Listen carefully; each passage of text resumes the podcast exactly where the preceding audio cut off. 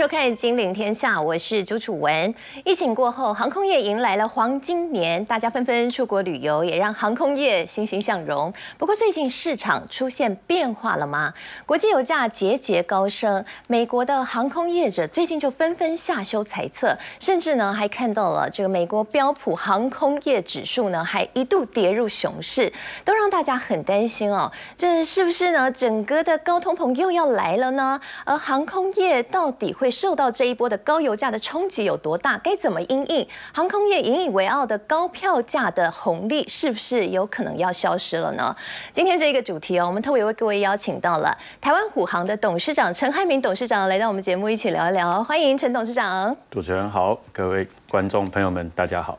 好，很荣幸哦，可以邀请到我们航空业的钢琴王子来到我们节目当中哦。不过今天没办法让董事长弹钢琴，因为我们有更重要的国际情势的议题要跟董事长来好好的请教一下。那我们知道董事长接了虎航之后，可以说是熬过了三年，在今年是带着营运转亏为盈哦，EPS 来到一点八七元的好成绩哦。先恭喜一下董事长，谢谢。对，不过问题就来了，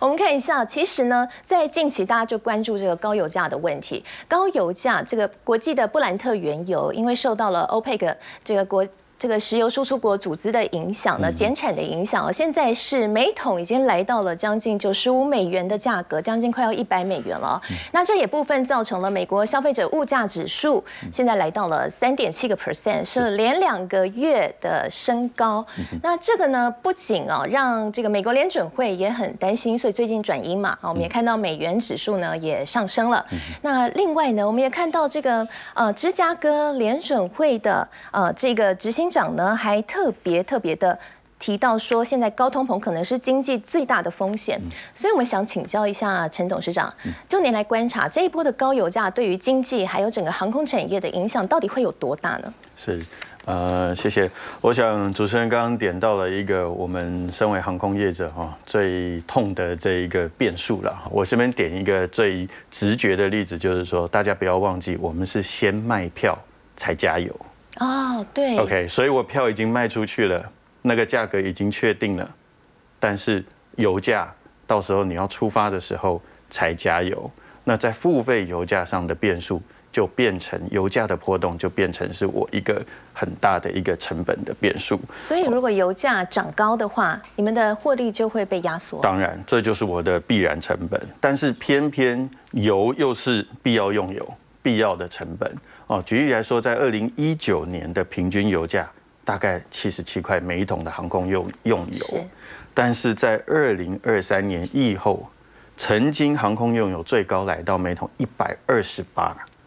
一百二十八元。哦，这个几乎是翻倍的成长。这可以想象说，对于航空公司在经营上，哦，这个油价的成本突然的翻倍式的成长，那当然这会反映在。票价上也会压缩了我们哦的这一个获利的这个利润的这个来源哦，但是造成旅运成本的提高呢，对于航空业者来说，或对于旅游市场来说啊，航空业者必须要能够更精准的去判断哦，去做一个避险哦，在这一个航空用油上，不论是对旅游业者的报价，还是对旅运市场。票价的制定上，我们要更精准的去实时的去关注这一个波动的趋势哦，有涨有跌，如何在这当中抓到一个平均的数值来承担这一个风险，这个是我们航空界必须要专注，而且要因应在未来的变局上的一大课题。是，所以预测能力很重要，对你们来说这是一个必要的竞争能力了。是是是。对，所以整体来看的话，现在的。经济的前前景是真的比较没有那么明朗，是吗？现在挑战比较大吗？呃，我想刚刚主持人也提到，通膨啊，必定是带来消费的紧缩。是哦，但是呢，在在这个经历了三年的疫情之后，其实旅运市场又有一股这一个报复性的这一个回回流潮哦，所以为什么在疫后的今年？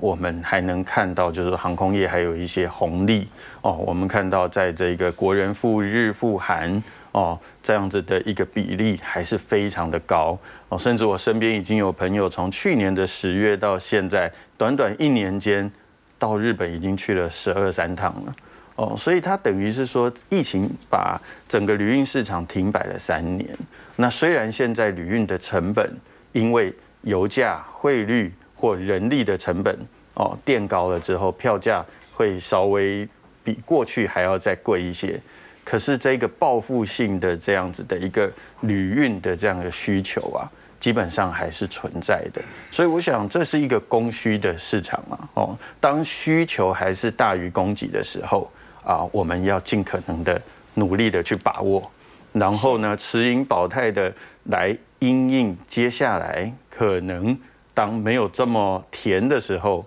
我们还能够保有这样子的一个获利的一个空间跟来源。是，确实也看到身边的朋友哦，一直喊飞机票好贵哦，但是还是一直出国，还是买下手了，完全不手软。所以的确如刚刚董事长所提的，这个报复性需求非常的强大。那接下来我们就想讨论一下，那到底高票价的红利可以持续多久呢？是，其实我们就看到了加拿大境内的往返机票，现在平均价格已经开始出现松动了。今年秋天已经比去年同期开始下滑了十一个 percent 了，所以这是一个警。讯吗？高票价要开始松动了吗？那我们再对照一下国内的四大航空业者对于高票价到底会持续多久的评论呢？其实大家看的是蛮乐观的，包括这个华航啊、长荣航都是认为说这高票价最少会持续到二零二五年。嗯，不过您的态度就比较扑朔迷离一点，所以今天刚好一次问清楚。因为你在六月份的时候有特别提到说，哎，大家不要那么乐观哦，不要认为明年会像今年这么好哦，保守估计这个好光景可能只会。会看到明年农历年哦，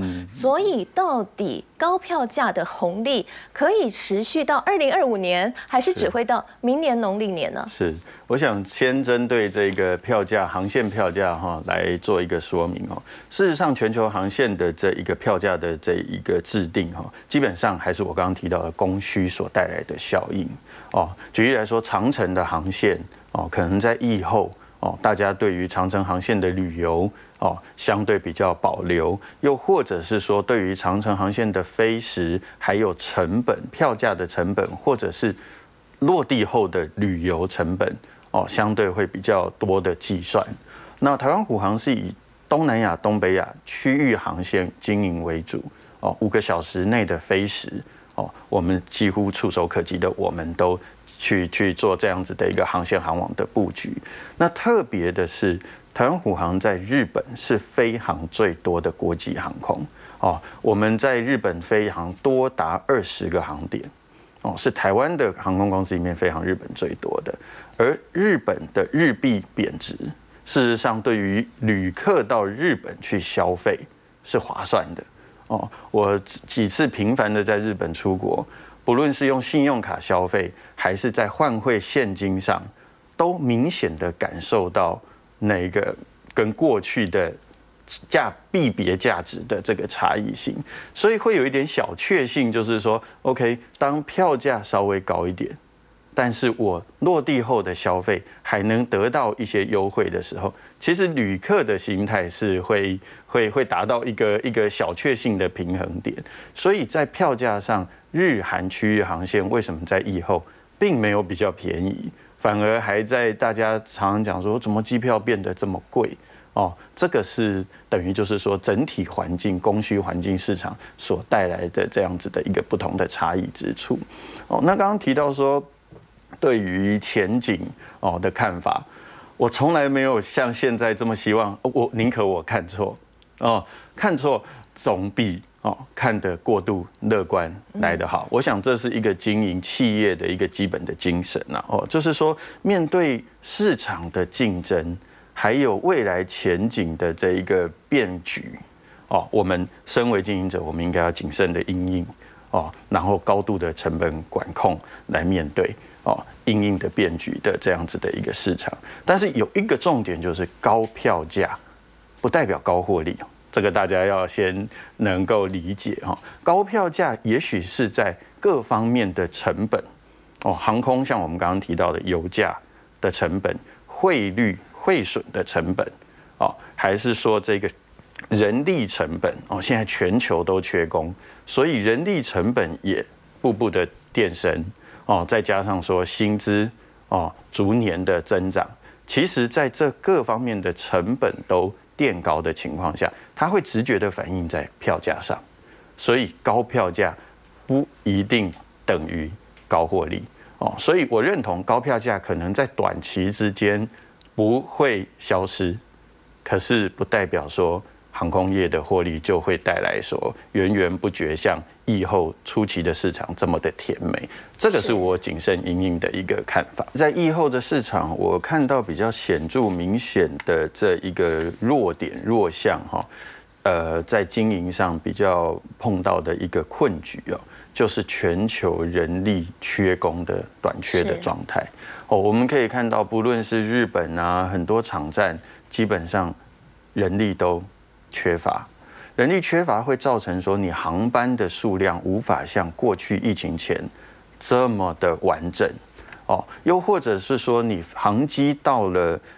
落地到了外站的机场之后，能够供给跟服务这一架航机的哦，不论是对旅客，我们常常讲机场的 CIQS 哦，就是它的一个流程哦，保安、机场保安，包括说证件的查验等等，这个流程的流畅度。也会受到一些影响，甚至包括你地停的时间，也许也会受到影响。包括你航班要申请飞进去 slot 这是一个时间上，也会因为人力上的影响。那人力的短缺呢，也造成人力成本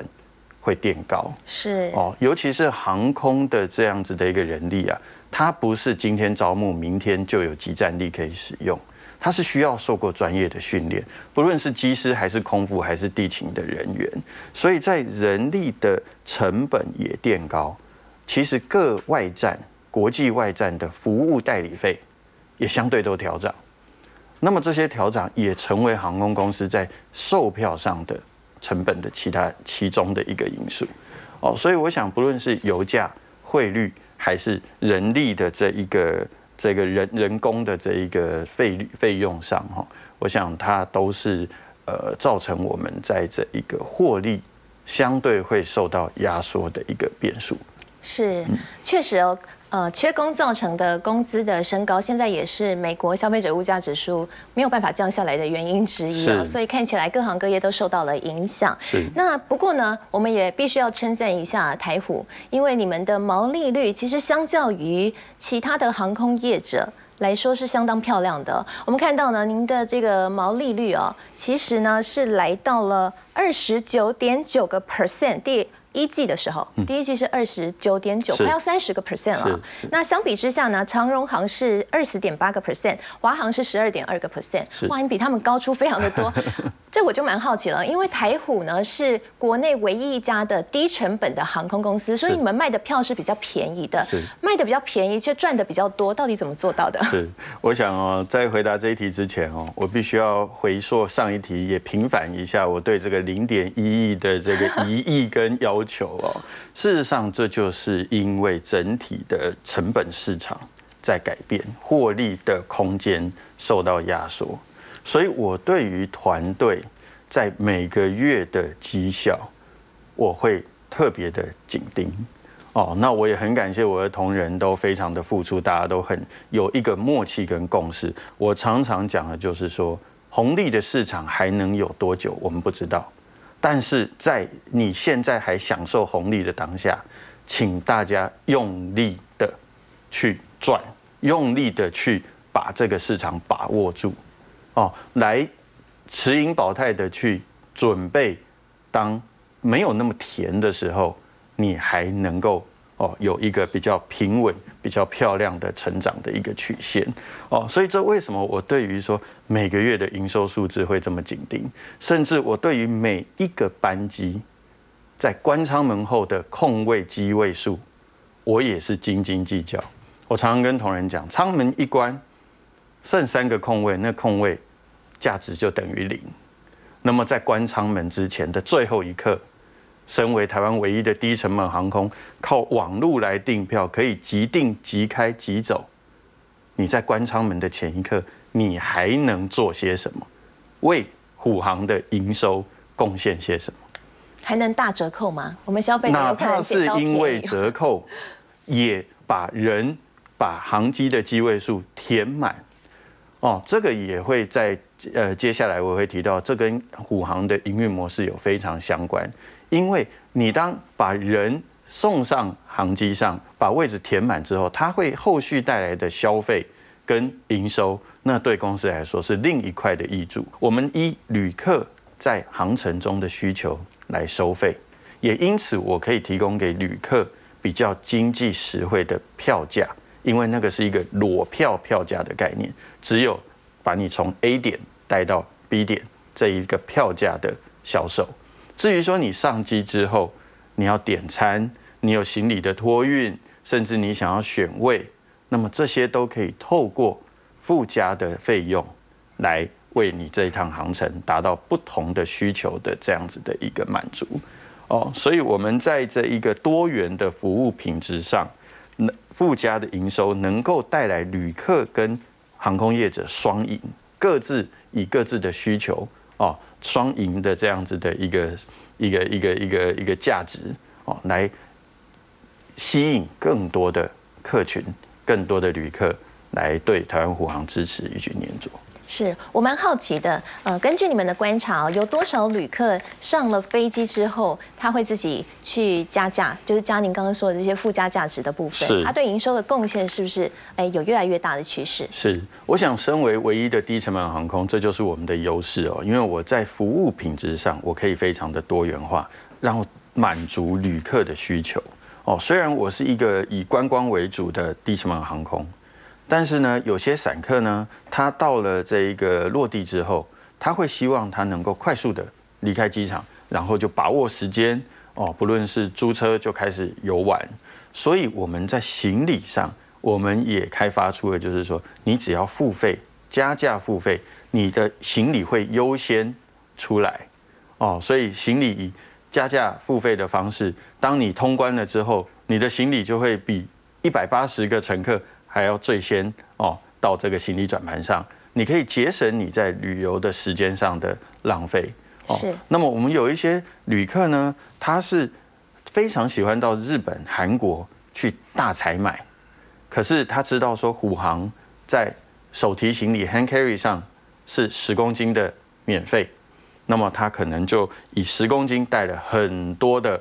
包包或收纳袋，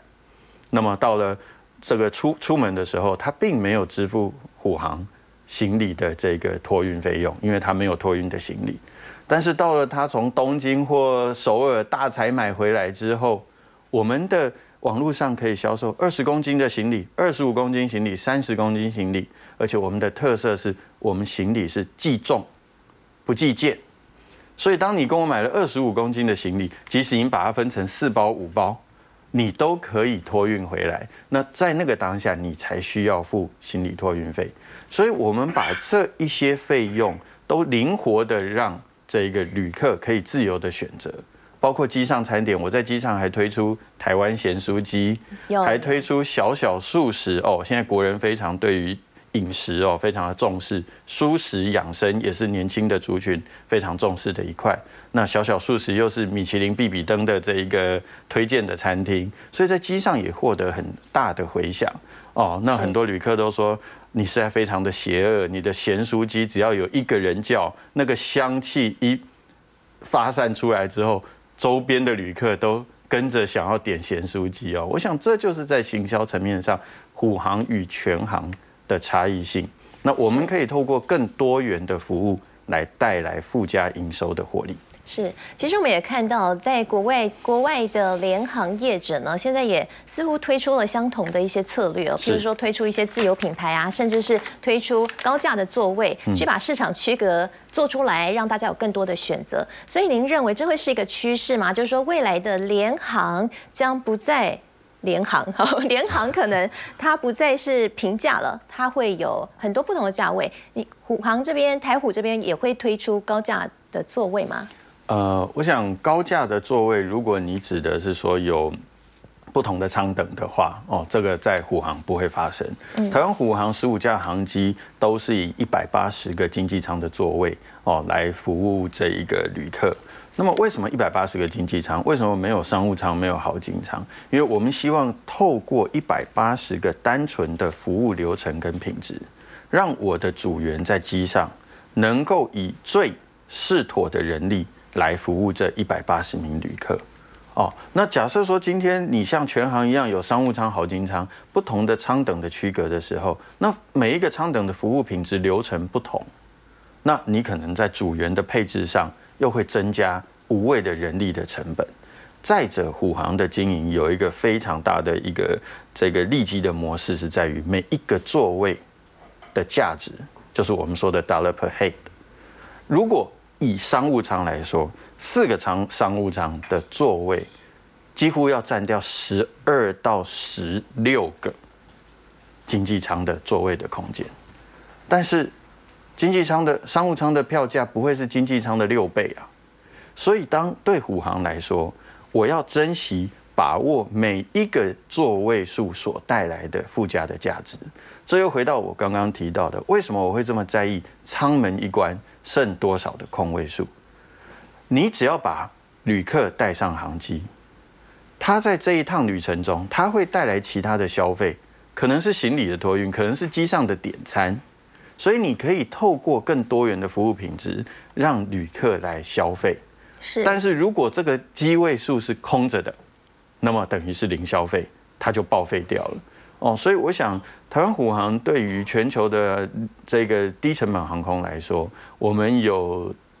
经营独到的这样子的一个特色之处，我们看到台虎的一个很重要的特色定位就是日本王，你们是台。台湾国际航空里面飞日本的航点最多的哈，我们看一下这个航点几乎已经贯穿了整个日本了。好，那我蛮好奇的就是你们还在加开航点当中，是十一月份的时候要开航高知，十二月份的时候要开航秋田。对，为什么选这两个新航点呢？你看到什么样的成长性吗？这会为台虎带来新一波的成长吗？是，我想今年疫后的上半年哦，国人赴日高达一百八十万人次。是。哦，那相较这个二零一九年大概四百九十万人次来说，已经恢复了大概将近八成哦，七成多哦。那下半年会，我们是乐观看待了哦，会更好，因为有这个暑假的旺季，还有枫叶哦，枫枫枫叶的这个季节性，还有冬季滑雪季是哦，所以我想下半年的动能运能应该。呃，是乐观看待，甚至会比上半年还要好哦。那特别是日本，我刚刚提到，就是说在汇率上哈的这一个对国人赴日的这个优势之外哈，再者就是说它航程近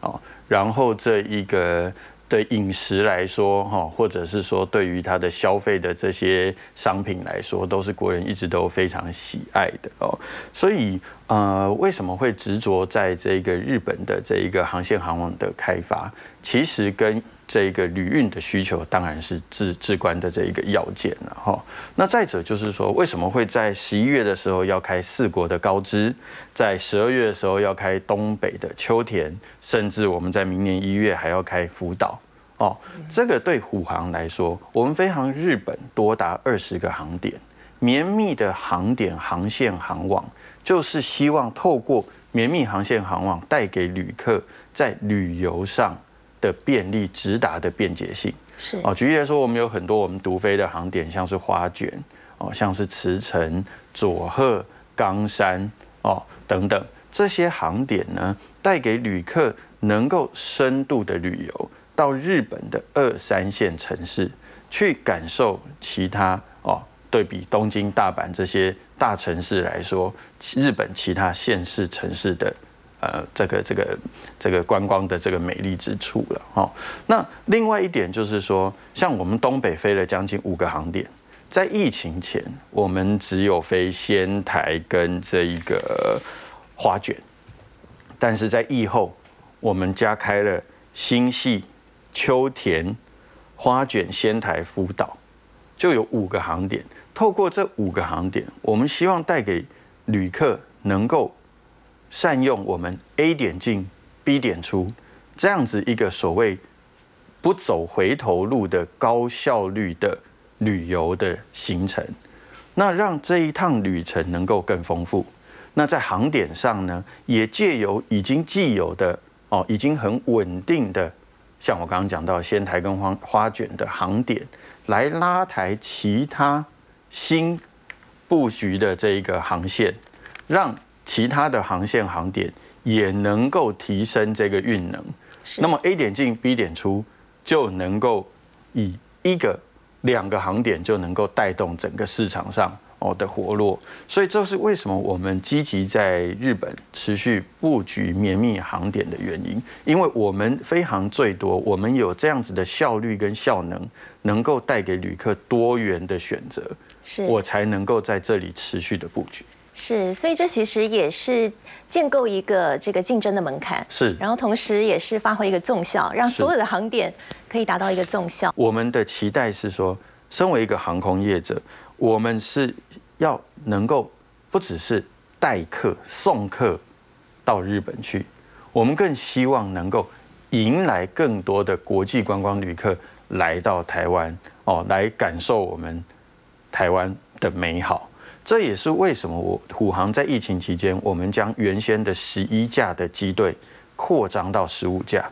增加了机队，增加了运能，就能够增加航线航网的布局。那么，在航线航网多元的布局跟这一个座位数增加的情况下，我们希望虎航在接下来的市场，不论不只是熊本，包括其他的航线，都能够借由机队的扩张、机位数的增加，能够迎来更多的国际旅客双向的来台，才能把这个航线维持的更加的健康跟稳固。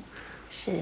好，其实带更多的日本旅客来到台湾这件事，对台湾经济的提升蛮重要的，因为可以带来更多的这个旅游相关的消费。那我好奇想问一下，董事长认为这一块市场可以成长多少呢？我有看了一下资料，目前。日本来台的旅客一年大约是一百六十万人次，那疫后当当然有受到一点影响哈，不过大概是这个人次。那跟刚刚董事长提到的国人一一年赴日大概是四百九十万人次，落差蛮大的。是，所以我们可以预期说这一块的市场的成长是有机会，譬如说翻倍，或者是说大幅成长这样的一个空间吗？是，我想其实答案就在问题里面哈。这个国人赴日一年四四百九十万人次，日人赴台。只有将近一百六十万人次，所以在这个成长空间的曲线跟空间上，当然是国际旅客来台的成长空间的幅度会比较大一些。哦，以国人赴日一年四百九十万人次来说，再增加的比重比率人次，然后再摊给台湾目前有四家航空业者，也不是我独自受惠的情况下，基本上。这一个成长的空间是有一定的程度，但是当日本旅客来台一年仅有一百六十万人次，日本的护照持有比率啊，在疫情前大概是百分之二十，但是因为一场疫情三年，很多护照都失效过期了之后，目前的持有比率只有百分之十七，所以这一块的成长是。有一个很大的空间的，所以当我们飞航日本的这个二三线的这个航点城市，我们可以看到县厅是大力的在积极的鼓励日本民众办护照，甚至在申办护照上会给予他一些优惠跟一些补贴补助。所以当他的护照持有率，当日本旅客可以选择，就是说台湾虎航直飞的。而且是独飞的航线来台湾的时候，那么这样子的成长的空间才会实质的获利在身为低成本航空唯一的一间低成本航空，身为飞日本最多的台湾虎航身上。举例来说，我在日本独飞的冈山这一条航线，我可以看到有将近百分之五十的旅客，日本旅客是搭乘我的冈山来台。包括我的新系也有将近百分之四十的日本旅客会搭乘台湾虎航的直飞航点来台，这些都是虎航能够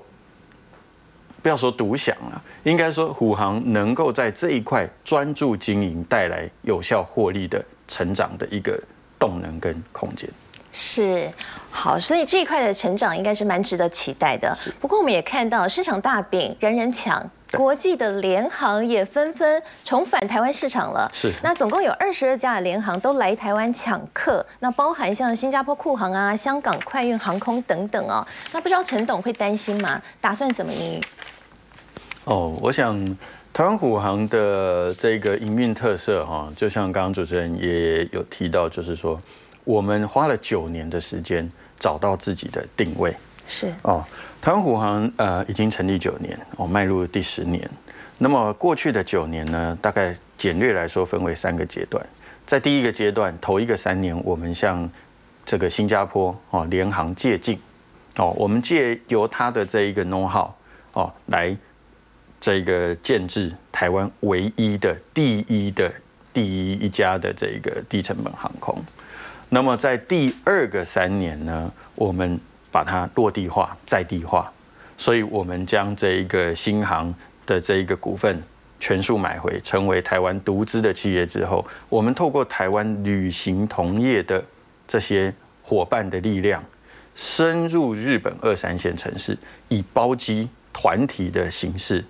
让国人到日本的二三线花卷、仙台、佐贺、茨城这样子的航点。然后让他们认识哦，原来日本不只是东京、大阪，还有这么多值得哦去观光的大山大海跟这些美景。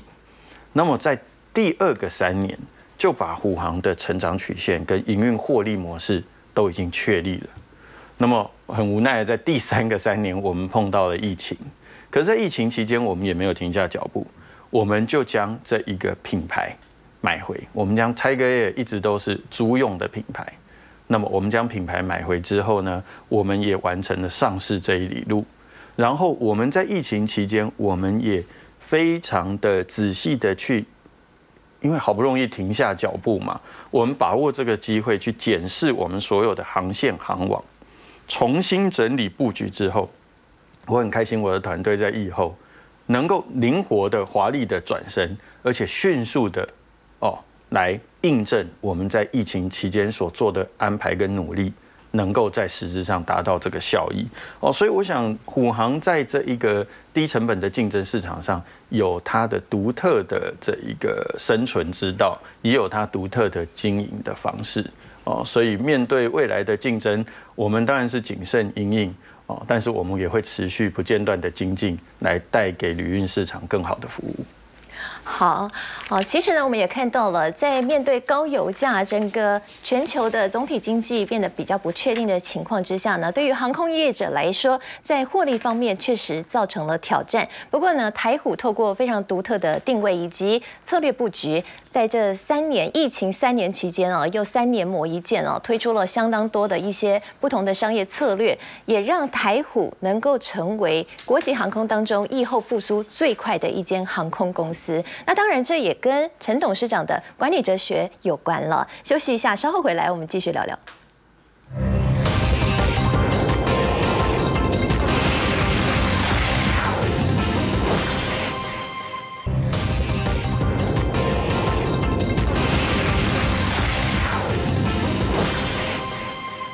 欢迎回到《金领天下》，我是朱楚文。您可以想象吗？如果您当上董事长？然后就马上遇到疫情，这会是一个什么样的情况呢？今天呢，我们特别邀请到了台湾虎航的董事长陈汉明董事长来跟我们聊聊，他是在接任董事长之后。应该是全台湾的航空业里面唯一一个一接任就遇到疫情的董事长，但是后来呢逆转胜变成了台东最速男，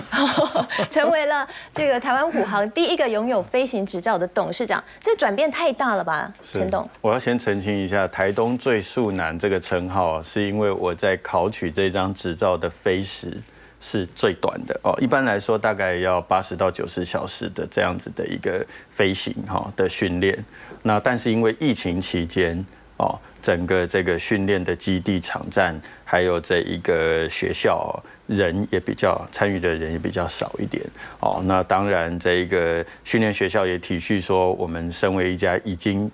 遭逢到疫情哈这么艰困。哦，这么这么可怜的第一位这一个上任就碰到疫情的董事长，所以他也尽可能的把时间都预留给我，所以我在五十九个小时哦就完训，并且获得这个民航局的考核，拿到这个技师的执照。是，但听说他们怕别人觉得不公平，所以给你的考题是比较多的。是是，我们一般在考执照的时候啊，在机上的飞行会有一些 maneuver 的这个考试哦。那通常大概是出个三题到四题，一个半小时的这一个航程的考试就结束了。但是我一上机准备要飞的时候，我的考核这一个教官哦，就跟我说。因为你身为这个国际航空的董事长，那我们不要让外界对你这一张飞行执照有疑虑，所以今天我们会把所有的考试都。检核完成，所以我足足飞了三个小时才下来。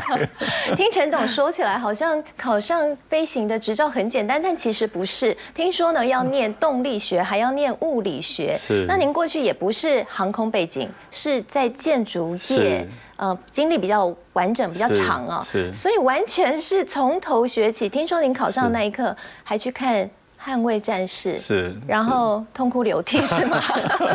对对对对对，因为我想，呃，会飞的人哦，在看到《捍卫战士》这一部这个电影哦，应该会跟我一样有很大的共鸣跟共同的感受了。你的感共鸣是因为觉得真的太辛苦了。其实这一部戏确实有完整的诠述一个飞行员在高空中的孤独，还有他在地面上家人。的担心是哦，还有跟同机同僚哦，所有的伙伴如何的合作协作，才能够达到一个最高的效益。那你的变数会很多，包括你的同机同僚或航机哦的适航性，都可能是你这一趟飞行的其中的一些变数。所以那个压力是相对来说是非常大的。以虎航的机师来说，你每一趟航程，我的载客率都高达九十五趴。你每一趟航程都搭载了一百八十个旅客，哦，你要承担的这样子的一个安全的守护，你必须要非常的专业，非常的这一个专注，哦，所以我想，身为机师再去看的那一部戏，哦，应该是会非常有感，所以我相信痛哭流涕的不会只有我一个，应该有很多机师都跟我有相同的感受才对。我在加入虎航这个团队的初期，也因为疫情，我有比较多的时间。我花了很多时间在修护工厂，因为所有的航空公司最重要、至关重要就是安全，安全就是航机的修护的维运的安全，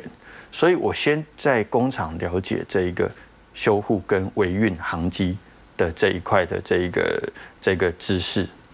之后呢，我认为最重要的就是机师哦，在航程中所带来的安全跟专业。那么，我们不能用口号只去跟机师要求说，航空安全你要守护，究竟要守护哪些？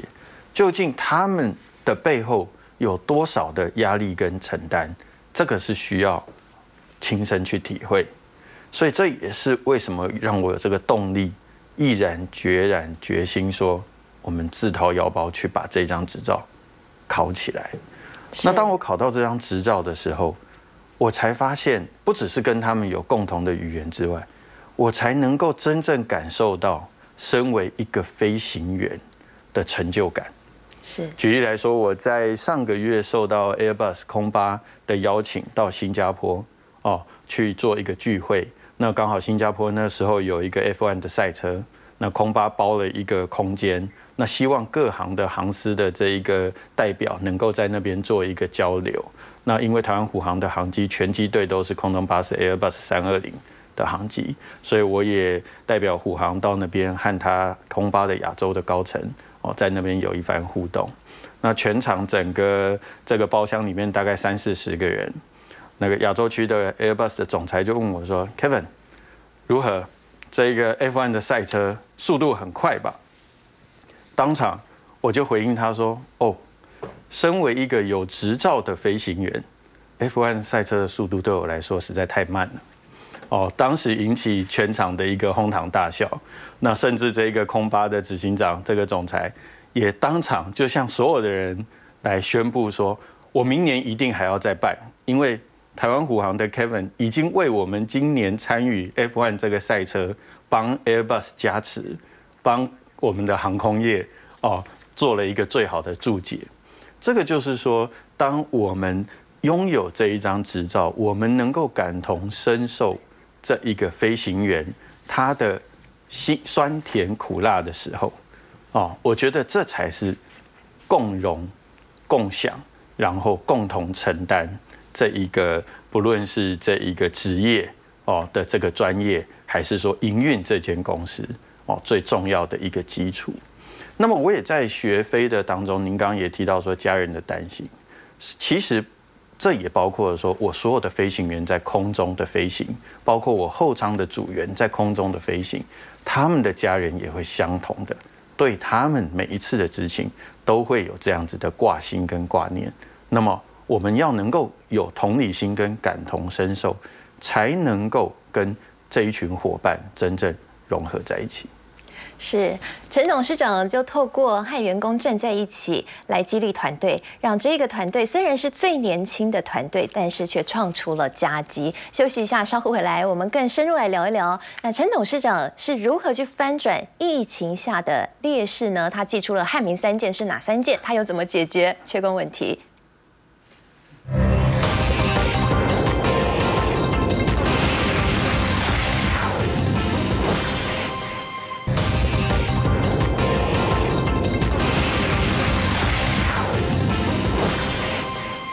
欢迎回来，金陵天下。陈董，听说您当初在疫情的困境当中，您寄出了汉民三件，其中最重要的一支箭是成功的说服日本那边的官方单位还有合作伙伴，让你们派员去支援他们人力不足的问题。哇，这对日本人来说是很困难。听说您在七十二小时旋风式的拜访了十五个单位，您是怎么做到的？是，我想当时的一个状态是在国门开启哦，台日的国门相继开启，那么准备迎来这个复苏的旅运市场的时候，呃，我们才收到通知说，日本哦，在这个各场站的人力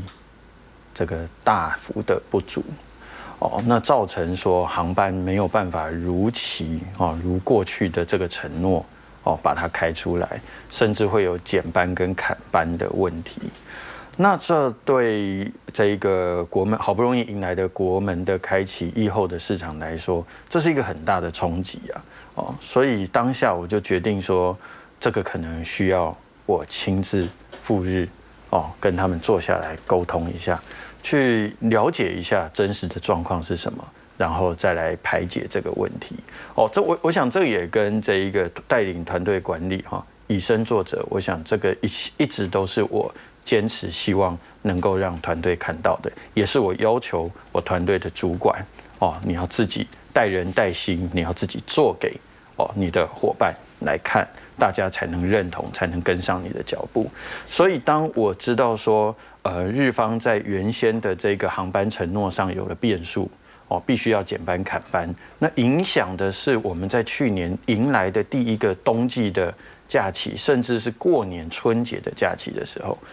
我立刻就请团队安排，那到日本的地面场站的这一个公司哦，坐下来向他拜访，那这当中也包。包括了日本的国土交通省，包括了各县厅的代表，还有地面代理、机场代理、代表公司等等这些行程的安排。哦，那也透过各方的这一个交流、跟协助、跟理解，哦，来排解这个问题。那最重要的是到了这一个日方的地面场站的代表公司，哦，我去倾听他的问题所在。哦，那么以同理心。能够理解人家的难处的时候，你就不你你不是一昧的只是希望对方能够配合你。那坐在台北坐在办公室一直要求说不能减班不能砍班，你就一定要维持，这是行不通的。当我飞到那里，我去关心你的难处，那么我知道你的难处，或许我可以提出解决的方式。譬如说你缺人，机场缺人，那么我就率先提出说，那么我把我台湾哦在机场。的同仁借给你用，哦，那我也向他承诺说，我台湾机场人员有很多是日文有 N 万水准的，所以我到了日本的机场场站，能够维持你的服务品质，也能够带给旅客更安心的这一个旅游的这样子的一个需求，以获得他的认同。这个就是在沟通当中双方互相理解，然后排解问题，然后共同来达成哦解决这个问题。我想这个是一个很重要的一个一个做法。是，那有没有哪一个航点是最难沟通的？呃，台湾虎航在日本都还蛮深受各航点的欢迎哦。呃，因为呃，为什么我会这样子谈？就是说，我们主要是飞航二三线城市，所以对二三线城市的线厅来说，他是看到虎航带着旅客能够去观光，能够去消费，所以他对于虎航在航线航网的布局跟这一个这一个航线的安排哦。的这个这个这一方面，它是非常的欢迎的，所以为什么我刚刚说我们在日本还蛮受欢迎？其实这是一个很重要的原因。好，陈董透过同理心的沟通，站在员工和合作伙伴的立场去思考，成为他带领团队可以再创高峰的一个特色啊。那休息一下，稍后回来我们继续聊聊，那他怎么解决缺工问题？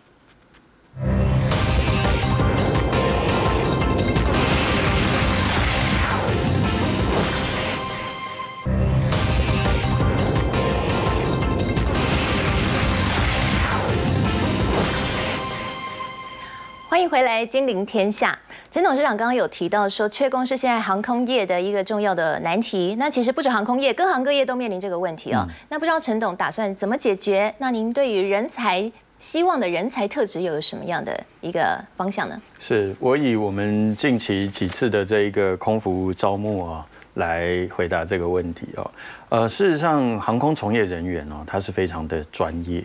哦，它不是大家外表所看的光鲜亮丽而已。哦，我们对于在整个航程当中的安全规范，还有服务品质各方面的流程，哦，都是要有一个专业的训练。哦，包括说我们在我们飞日韩最多嘛，我们的航机上都会有搭配一位会讲日文跟韩文的组员来为旅客服务。哦，所以我想这个。呃，当然很，我知道很多的年轻的伙伴哦，会对于加入航空业有一番憧憬，我们也非常的欢迎。可是，在我几次的这一个面试的当中，我也会都亲自去参与哦。我看到的一个航空从业人员特质，就是你的临场反应哦，要相当的这一个灵活哦，甚至在危机处理上，也要能够有自己的一个逻辑。哦，所以当我有一次参与这一个应试的时候，啊，有一位这个应试的这个空服务员，哦，他就讲说，哦，他各方面表现都非常优异。那他说他会泰文，我就突然的跟他聊了两句泰文，来确定一下他的泰文的能力。所以董事长会讲泰文，我会讲一点点泰文。哦，所以我觉得这个就是说，在应试当中，啊，看他的临场反应。哦，那他当下他也能够回应我，哦，当然他也像主持人刚刚一样就很 surprise，但是他能够沉着的应对，然后回应我，这个就是我们需要的人才。那当然这一位同仁就已经加入我们台湾虎航的呃行列嘛，哦，所以我想这个就是在航空从业人员上的专业跟危机处理应变上，哦，需要所展现的一个特质。是，所以除了传统的拖鞋摸高之外，其实你们还有一些特别招考的一些测试题喽，像刚刚讲的，马上考一下